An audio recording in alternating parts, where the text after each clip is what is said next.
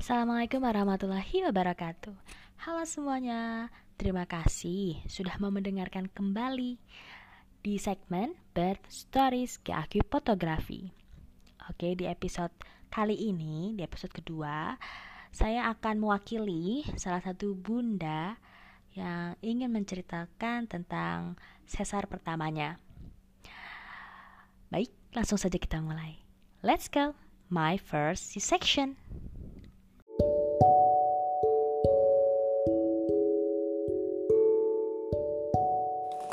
Assalamualaikum, saya Risma, ibu satu anak. Saya ingin bercerita tentang proses kehamilan anak pertama saya yang bernama Kalila, yang saat ini sudah berusia 2 tahun 5 bulan dan sedang aktifnya dan kritis sekali dalam bertanya. Kenapa sih saya mau bercerita tentang proses kehamilan dan melahirkan ini?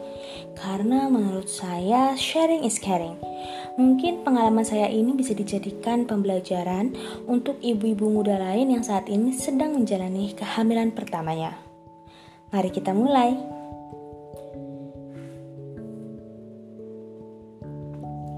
Kehamilanku yang pertama ini bisa dibilang sangat mudah kujalani. Karena jujur saja, aku tidak mengalami yang namanya morning sickness.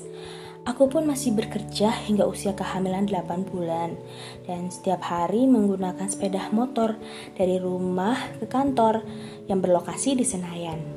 Kehamilanku pun memasuki usia 40 minggu dan belum ada tanda-tanda akan melahirkan. Aku masih berpikir, nanti kalau sudah waktunya juga mules kok.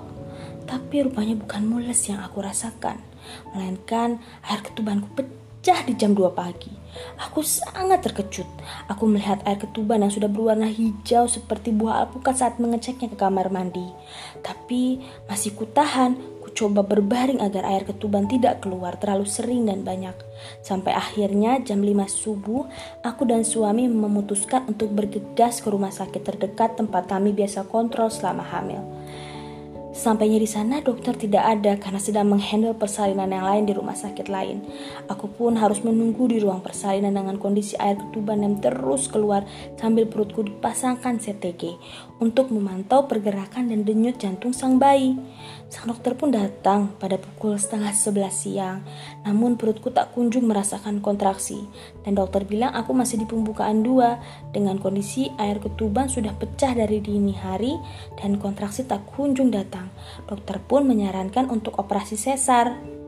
Operasi pun berjalan lancar dengan waktu sekitar 30 menit.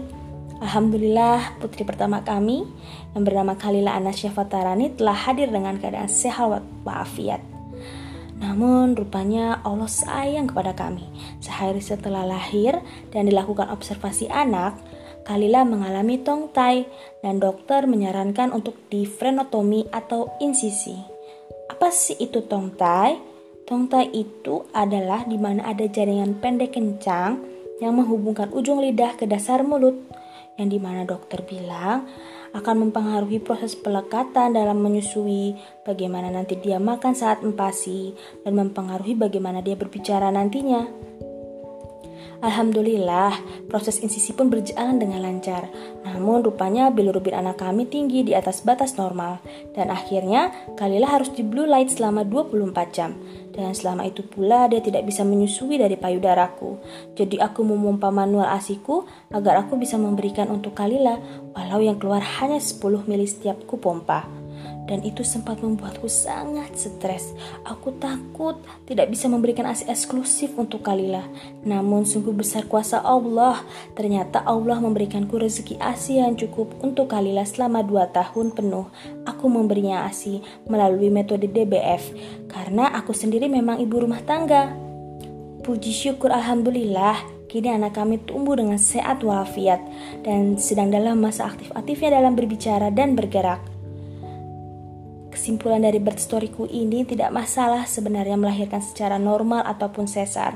Semua sama-sama perjuangannya, masing-masing dan sama-sama sakit.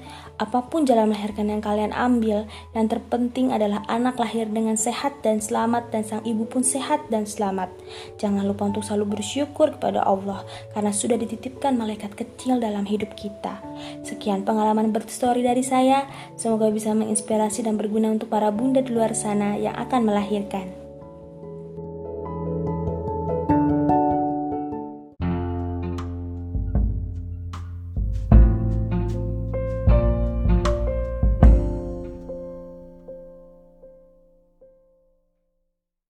What an inspiring story dari Bunda Risma. Terima kasih banget loh Bunda Risma udah mau sharing tentang proses melahirkannya yang luar biasa.